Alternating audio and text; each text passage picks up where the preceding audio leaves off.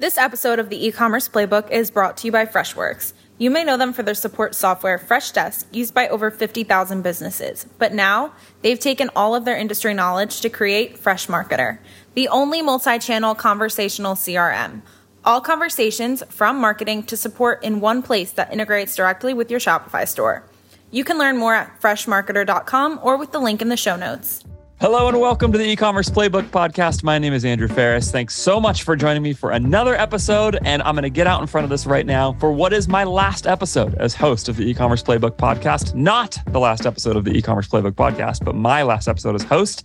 I'm going to talk to you all about it right now. This is attempt number two at recording the intro, which is not surprising to at least one of the people who is on this show because I am joined by Richard Gaffin and Taylor Holiday. Taylor, how you doing? Awesome, Andrew. Awesome. okay, great. That was the best you've ever done on the intro. And Thank Richard, you. I don't think the people have met you before on this show, have they? They've not. First off, I'll say I'm doing fantastic and I'm really glad to be here. All right, here we are. We're on this podcast together. It is kind of amazing, Richard, that you've never been on before. Sorry about that. Never extended the invite. That's the reason you've never been on. Right. Let's just be honest. Yeah. Never got a chance. Um, so we'll just kind of get to this early on here. So first of all, let me just kind of introduce Taylor. You know, the CEO of Common Thread Collective. So whatever, you know Taylor. Taylor is the CEO of Common Thread Collective, has been on a lot of times with this, and he's going to talk a lot more about his part of this in a little bit. But Richard Gaffin is the senior copywriter at Common Thread Collective. And really, what that makes him is sort of the key storytelling leader about what's happening at CTC, what's happening in the marketplace of e-commerce, a lot of the great content that has come from CTC. And some ways you may have associated with Aaron Orndorff in the past. Actually, that was a lot of it was a team effort as well with Richard. He's an awesome marketer and thinker in the e-commerce space and has been at CTC for how long, Richard? Five and a half years. Yeah, a long time and Richard and I are longtime friends as well. So there's a lot of deep relationships on this episode of the show.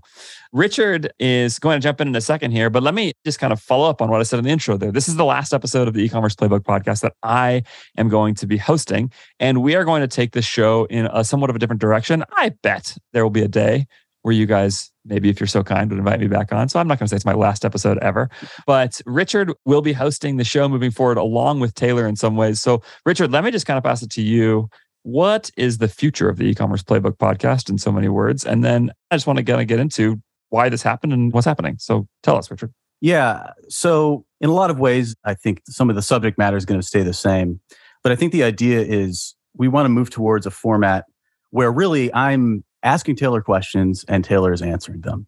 I think the listeners you know taylor is sort of a fountain of wisdom uh, a person who's ahead of the curve when it comes to his understanding of what's going on in the world of ecom. And so part of what I'm doing is just sort of playing host to him. I'll be interviewing Taylor every week. We were talking earlier about it's sort of being like, pardon the interruption style, where we're kind of running down a series of topics and Taylor and I are talking through them, but it'll mostly be Taylor. But it's just like yelling at each other.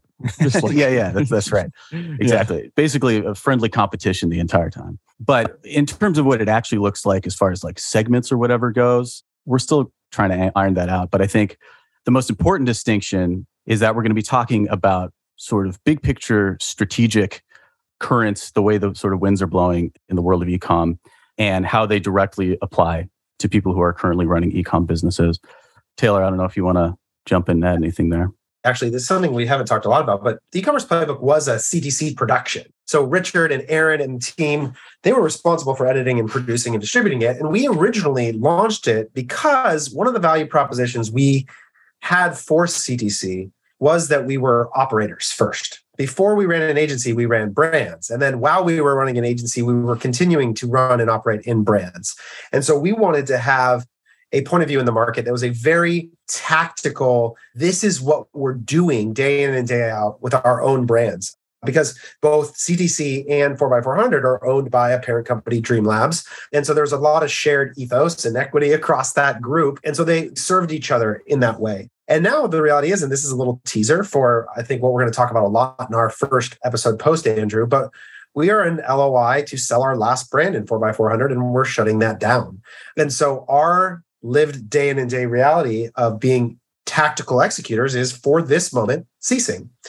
And so instead, what we now have in place of that, when we started it, you know, CTC was a lot smaller than it is now and had a sort of a narrower purview. But now what we have to offer is to think less about a playbook that includes specific tactical execution, maybe the way that Andrew brought it, and more in the way that we're going to present. The metaphor I like to use is like at CTC, we think more in terms of like offensive methodology. So think of it as like the West Coast offense or the spread offense versus a specific play that will exist. And so what we're able to give you is we can contextualize and synthesize a large set of information at any moment and develop shared principles that lead to success across lots of businesses that we see. And so I think that's what I'll be able to uniquely offer as an alternative maybe to the specificity of Andrew's communication and he would bounce around, you know, philosophically and specifically tactically in various ways and I think we will too. But what I think we really have a unique vantage point into is at any given moment across our portfolio of customers what is happening and what are the shared attributes of things that are working and things that aren't what are the outliers of things that are working and why are they effective and how can we provide insight into all of you and your journeys of how we can use that information to help benefit your growth story yeah, you know, and I'll just say here, like, this is something that you're just way better at than I am, Taylor. I think, like, in terms of thinking big picture and kind of outside of the sort of sandbox, like, I always think of myself. In fact, I've often thought that I maybe better serve as a number two in an organization than a number one because I think I'm a better editor than I am true creator.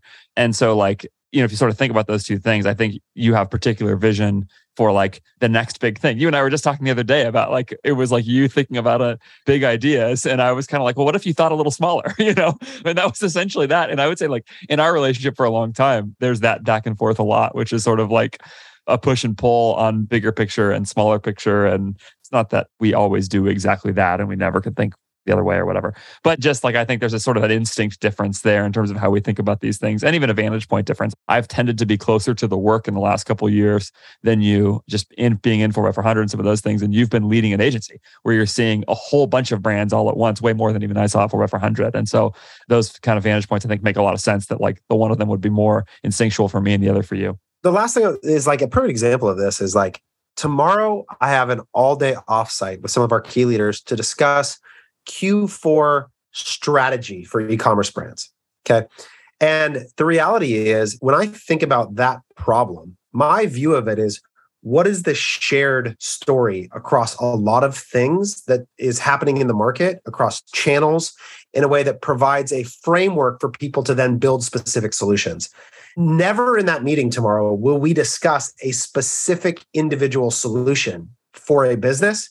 But what we will build, if you think about it, like we have QBRs, quarterly business reviews, and think of it as like I build the first six slides of that deck that set the context on which the specific strategy is going to be deployed. And I think we're moving from Andrew, who, as a tactical strategist and growth leader, would build the back 40 pages of this is what we're going to do for your specific yeah, business. That's right. Yeah. And I'm going to set the context. And I think that's what I can provide in a really Yeah. unique way.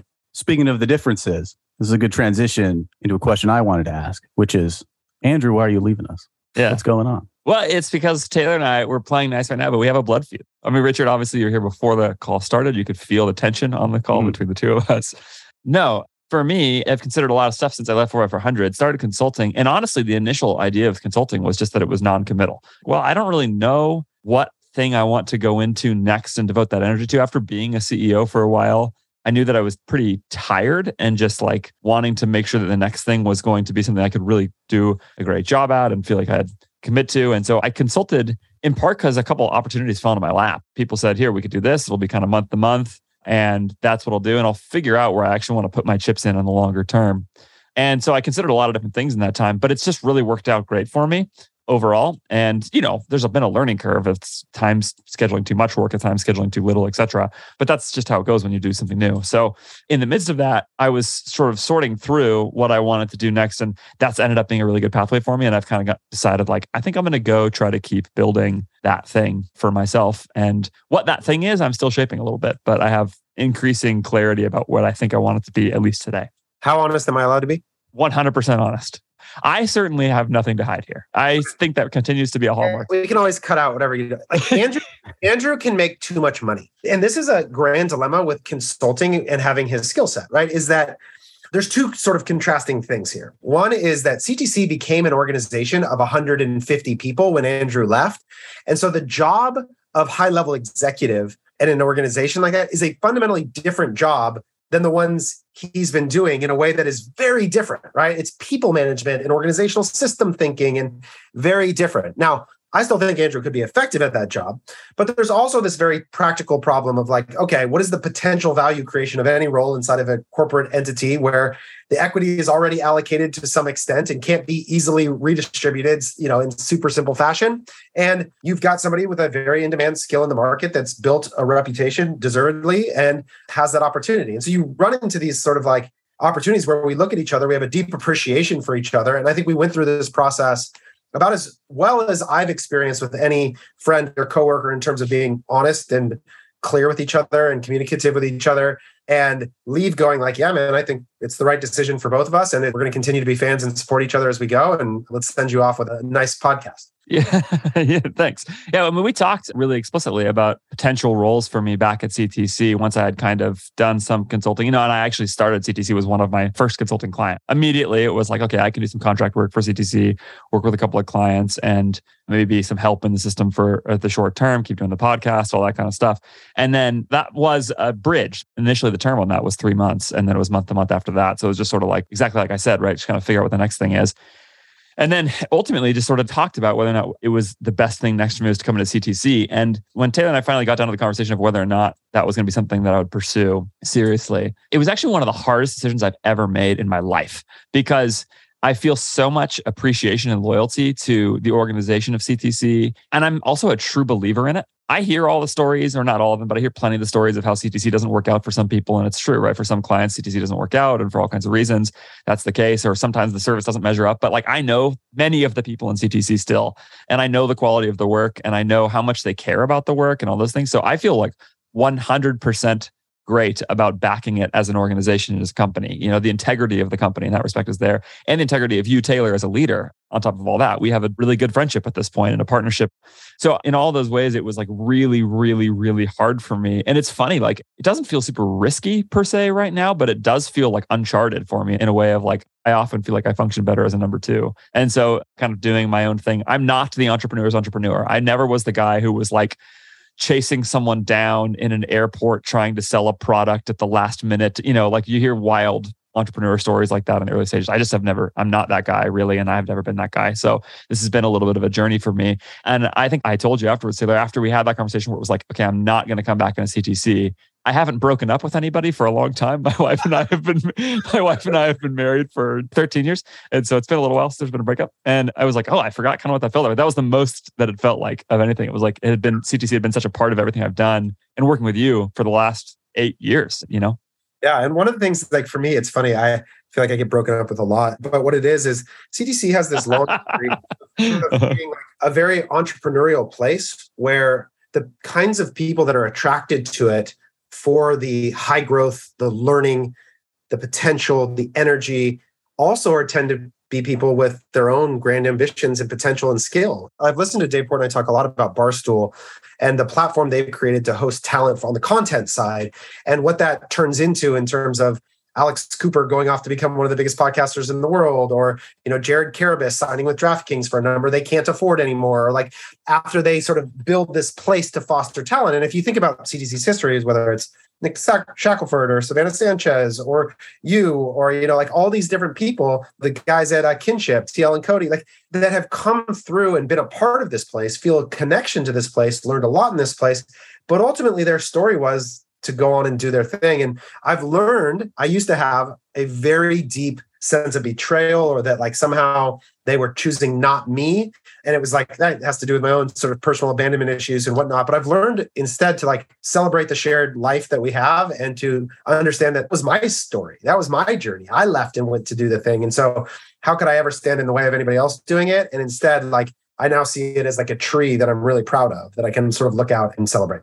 So breaking up but remaining friends is kind of idea, right? Somebody once told me they didn't want to go out with me after a date one time when I was in college.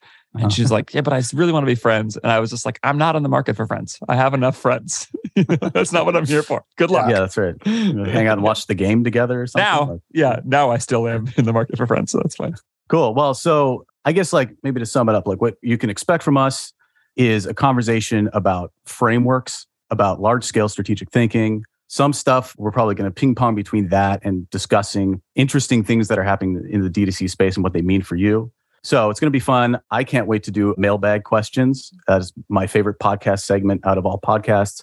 So I think we're going to be doing some of that as well. So guys, ready yeah. your fingers and uh, type us some questions. So that's what we're going to be doing. Andrew, tell us a little bit more about what you're going to be doing. Plug your next thing. I'll just answer that quickly. The Andrew Faris podcast exists now. You can go and sign up for it. I think the first two episodes should be live. One of them is actually me doing more detail about what I'm building. And so if you want to hear about that, I'm trying to kind of maintain exactly what I've done on this show, which is be as honest as possible about sort of what kind of thing I'm trying to do. The other one is that Patrick Coddou, who you may know, sold Supply, Razor Company. And so I've got an interview with Patrick as well about that. I think that's the first place he's talked about that. So go check those two episodes out. And then that show will be very similar to this show, where I'll talk and occasionally interview people, but I'll probably do a lot of the solo podcaster stuff still. So the Andrew Faris podcast exists now. You can go sign up for it. And I also have ajfgrowth.com if you want to talk to me about other stuff. So ajfgrowth.com, and there should be an email capture there for you to go enter your email and reach out to me. We talk a lot on this podcast about the importance of using paid channels for e commerce growth, but we don't talk much about the power of an organic social strategy. That's why we're excited to share the D2C Bootcamp session from Freshmarketer, how D2C brands are crushing it on social media. In this on demand panel discussion, the best in the business will give you a blueprint for creating a social presence that converts. Less guessing what you should do on social and more executing a data backed strategy.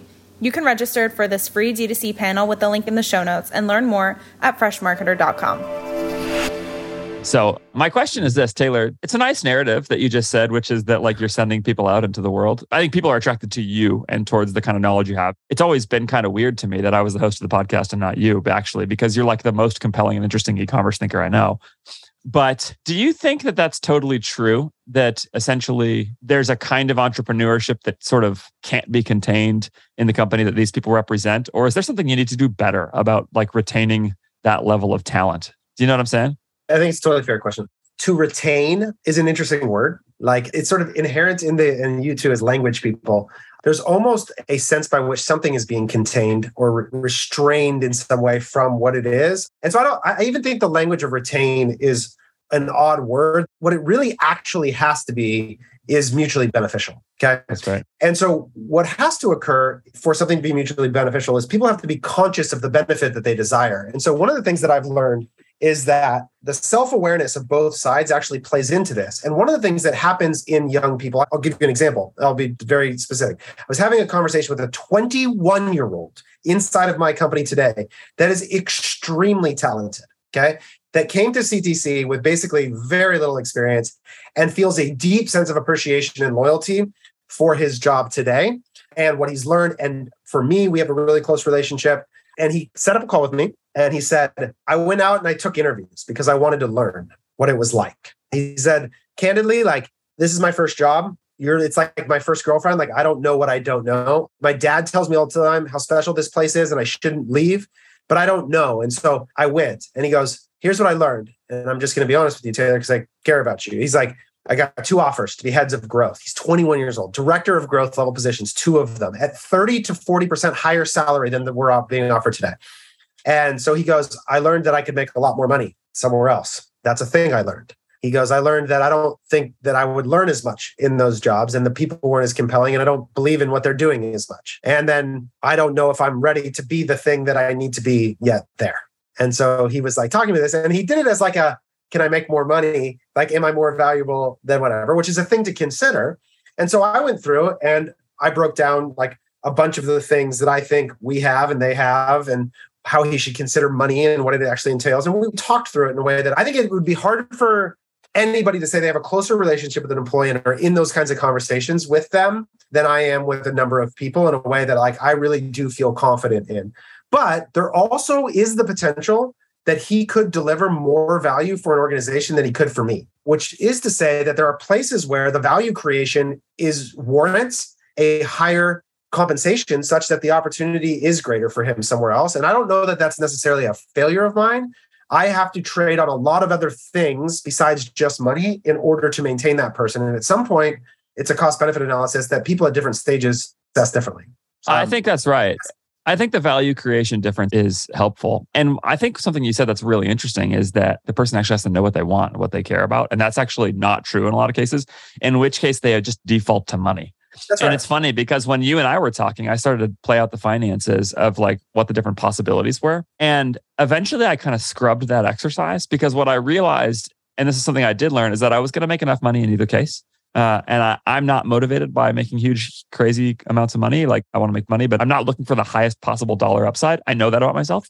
And then also, I did also know, and what ultimately decided, made my decision for me was that I determined that the kind of work that was going to be required in the kinds of level of position that I would exist in at CTC, that that kind of work was not work I really wanted to do that much. And that if I was saying yes, I would mostly be saying it out of loyalty. And that actually wouldn't serve either of us very well Right. because you have to actually kind of love the work at that level. It's too demanding. But I actually think I was able to assess all those things partly because of experience. Like I just have now learned enough about different jobs in this market. I've been at an agency, I've been at an aggregator, I've been a head of growth, I've been at 4400 CEO, I've been a media buyer, I've been kind of everything in between.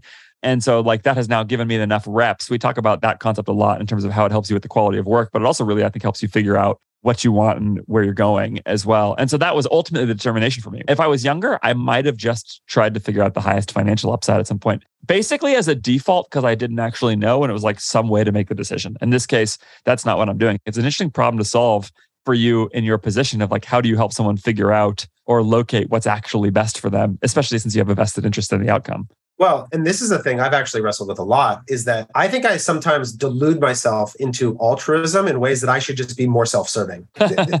That's totally right. like, I think I'm doing this thing that's really in the interest of other people. I should be way more selfish and trying to convince them to get what I want. This is a thing I'm wrestling with, probably a deeper conversation, but that's also a thing I think I struggle with sometimes in ways that I think make me not as good at my job as I should be and is a weakness in employee retention as a pure, like, self serving interest. Don't mean that as like a humble brag. I mean that as a genuine weakness. I was going to ask you, Andrew, you mentioned the sort of uh, hierarchy of values maybe that you would have had as a younger person. You would have made this decision based on money alone. And you've kind of spoken to some of them so far or touched on them. But like, what's the thing sitting on the top of the heap that caused you to make this decision when you did? freedom. Ultimately, what I wanted was less obligation and less constraint. One of the things I learned at 400 is that when you take people's money and when you take a position from someone, you take on obligation. And so, like for me, like there's some things that about being in, in an agency that I don't like that I have learned. This is not a comment about agency life. There's a certain kind of client I do not want to deal with. And I don't mean that as good or bad. There's client demands that if you're an executive in an agency, you have to deal with and they're totally reasonable. And a lot of times they're not mean necessarily. They just want what's best for their business. They're dogged about it. They're all those kind of things. There's that kind of problem solving in an agency, the sort of the human problem solving, not just the account problem solving or the business problem solving. I am incredibly grateful that I got to do a lot of in agency life because I think it made me a lot better at it. I learned a lot and grew a lot in those processes. And I think those are really good skills for life. But right now, I don't want to do that. I have two very young kids. I feel tired all the time. I feel like I have a lot of obligation in this stage of life. I'm thinking a lot about sort of where I want my obligation to go relative to whose money I take and what I'm signing up for, and wanting to make sure that I'm honest and fair about that value exchange as much as possible. So for me, that was like a big element of the decision was like there was a kind of obligation I didn't want to take on. And at some point, I like the idea in my mind to some degree that maybe I would work a little less and not pursue the biggest outcome, although that has not happened yet. And my wife makes fun of me when I say that because she does not think that's real for me because I actually do really like the work. In the way that you sort of questioned, like, is my narrative about Yeah. Nothing I'm more convinced of than that this narrative is one that will collapse very quickly for you. Uh, yeah, I know.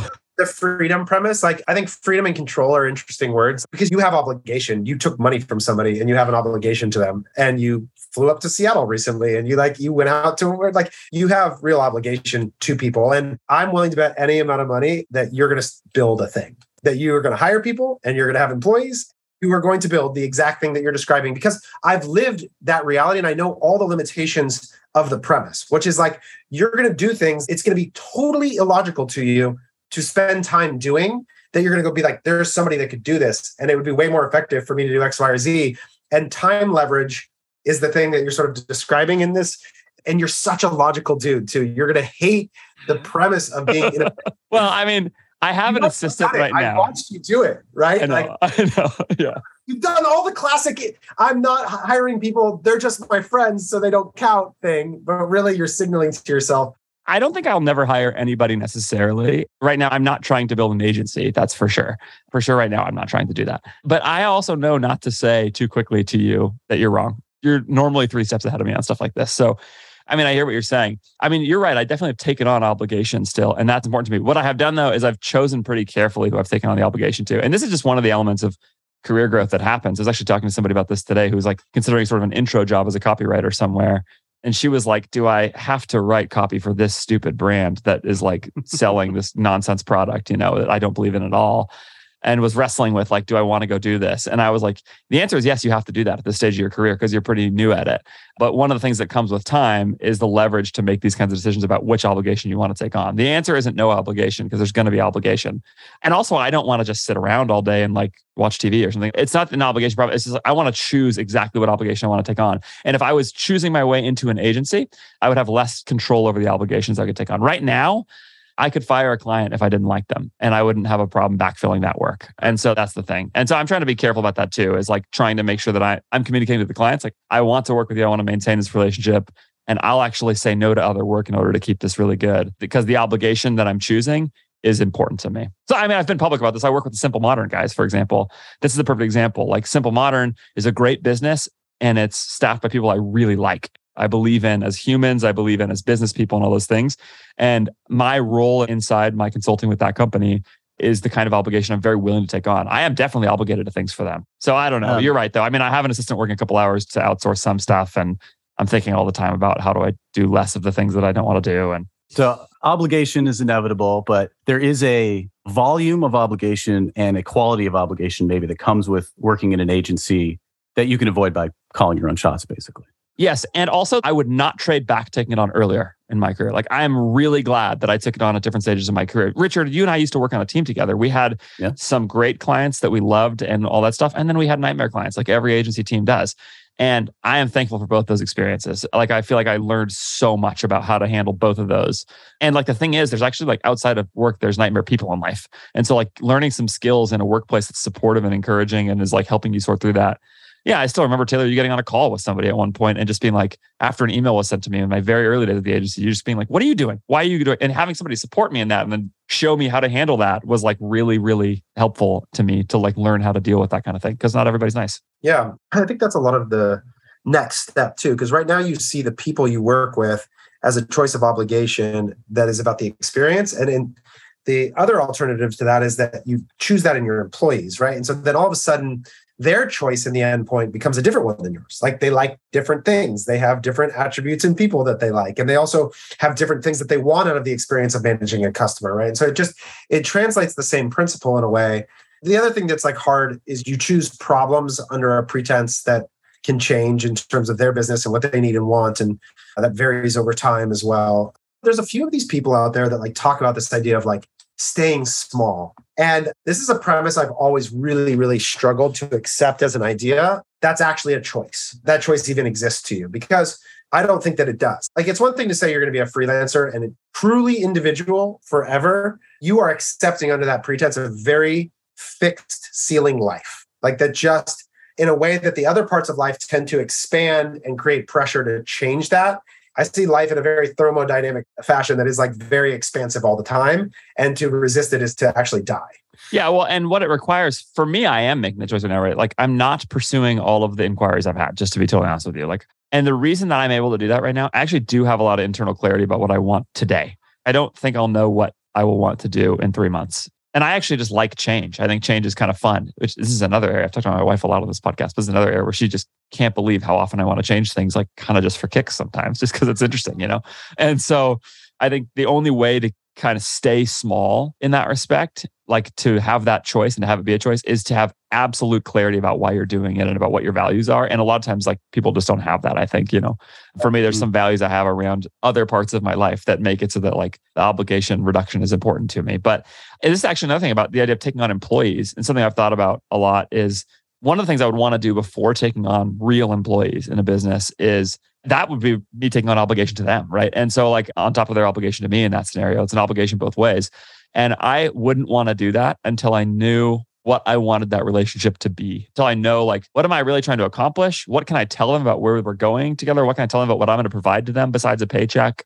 I need to be ready to take on that obligation again. Having been in that chair before, I need to be really clear about like what kind of things I could say there and what I'm trying to build so that they would have the ability to then kind of opt in or opt out accordingly. And that I would also feel like they're kind of pulling on the same side of the rope. But right now I'm not there. I just don't have enough vision for the future of a thing, you know? I sometimes wonder with the whole idea of staying small purposefully, there does seem like kind of like what you were saying, Taylor, there's an inevitable, almost like physical force to it. Like expansion just happens, whether you like it or not. And it seems to me that it kind of takes more energy to stay small than you would think the reality is that there is pressure on the other side that you can't ignore. Like take inflation as a premise, right? Which right. is just generally speaking, you don't actually stay the same if your revenue stays the same, right? Like that's not true. It moves the opposite direction. And so if you don't grow in excess of the general decrease of the value of the money you're ascribing, like you're shrinking. Or take the fact that Andrew just had a second child, like he's expanding and he's expanding the cost side of his life in a way that wife, may not. My wife had the child. well, in terms of your bank account, it's a shared, at least. A, yeah, yeah, you got it. You bought more diapers. You bought more baby clothes. There's more baby food to consume. I can tell you, when my kids became eight years old, all of a sudden they started ordering off the adult menu at restaurants and it was like a 30% increase in every dinner bill. And i was just like what the hell happened? Like my kid just ordered baby back ribs at outback. That was $29 instead of the $8.99 cheeseburger he bought last time you know like yeah. and so there's this very expansionary and then like their bodies are huge. My house is not. All of a sudden when they were two i never noticed it. They break things constantly in this house and suddenly the one bathroom we have for three kids which was like never even a thought when they were a one and a half, as teenagers is like wholly unfathomable. There's no their bodies would like pubescently explode all over the bathroom. Oh, together. and your poor daughter with the two older brothers yeah. too. So you just start going, oh, okay, I can see why my mortgage that it is now might need to be different. And so there's just this like general thesis that you can resist. I'm not saying it can't be done. I'm just saying the amount of choices required for that is like an immense. And I don't know so to your point, Andrew, you'd have to be really clear on why. Yeah. And that's very me. Like I end up having strong conviction and dogmatic kind of opinions about some things, you know, and I'm always looking for them. If I don't have one, I'm always trying to develop them. You're always playing with them, Taylor. You're always like goofing around with them, you know? Totally. All right. Well, anything you guys want to preview about sort of a Bamboo Earth 4x400 episode that's coming? I think people are going to want to hear that. Tell people a little more about that, and then I'll hit the outro one last time. And uh, yeah. So we're under LOI right now for Bamboo Earth. And my hope is that by the time we get ready to share, they'll be able to go into details about exactly what's happening there. And we're going to most likely be closing down 4x400 as a result. And so I'm hoping to maybe have Josh join us is a character that people don't know, but has played a really important role in a lot of these stories in ways that I think will be really interesting. And we can go into some serious depth about what we learned on the aggregator journey. We'll go into as much detail about the LOI on Bamboo Earth, what the future of that business is, and a reflection on that and how it relates to how we see our work in CTC. So I'm hoping for that to be one of the very first ones. We're also going to be diving in, uh, Richard, here soon to the enterprise scaling guide, a thing that we published that we want to talk about why we did it and what the value proposition of it is. We're going to, the point is not to be salesy, but I think it frames up a really important way I think about managing and running e commerce growth for businesses that I think will be really useful to a lot of people. Everybody should buy that thing. It's actually unbelievable. I had no part of making it. Richard wrote most of it. I don't know, but it's incredible. And one last thing I'll say about Richard, like you got, it's like, wait, who's this guy? Like Richard has been at CTC as long as anybody, like you said, five and a half years. And anytime there were courses or curriculum or things that we needed to develop to teach, it was Richard who we would pull into that. He and I led a course that we developed early on called Ad Philosophy um, that still exists that we should resurface here sometime to share, Richard. That was like how we taught creative strategy at CTC. He was essential in developing a lot of the principles that, like, whether anybody in the market wants to acknowledge or not, bring back ADA and Thumbstop and a lot of those things. That was Richard and I's work, and like he was absolutely yeah. in the middle of developing those principles. And he's going to teach here too. He's not just going to lob yeah. questions up. And I'm the excited. Professor. As far as my title goes, professor is probably the best. At least that's what people call me in Slack. So. Yeah. Hey, thanks so much for listening to this episode and to every episode of the show that I've hosted so far. And it has been really, really fun for me. When we started this podcast, the whole notion, as Taylor said in the show, was that I would be sharing the 400 journey with you. I still remember the first episode sharing the numbers in our bank account. And it seemed to resonate with people that there was some honesty about what was really happening in our business. Taylor and I came on and talked about when we sold FC Goods, we told you exactly how much we sold it for, all those things. And we've tried to really maintain as much honesty as possible along the way as part of the value, not only dishonesty, but it's about things that don't work or do work, challenges or whatever. But just because there is so many twists and turns along the way in growing a thing, and it's so dynamic and it's so constantly changing, the way Taylor referenced earlier. And so it has been really fun for me to be some part of your journey along the way. I would love for you to come join me on the next show as well. And I would love for you to stay listening to this show. Do not get rid of it from your feed. Listen to them talk about Bamboo Earth. It is going to be really, really good. I will be a subscriber and you're going to want to hear from Taylor and you're going to want to hear from Richard. So thanks again. If you want to follow up on this episode, if you want to reach out, the best places to do that now would probably be to start with Taylor on Twitter. So reach out to at Taylor Holiday on Twitter. And uh, as always, a rating and review is always really appreciated as well, especially as these guys go launch to the next thing and continue to provide a ton of value. That really helps. So thanks again for listening along the way, and I will talk to you some other time.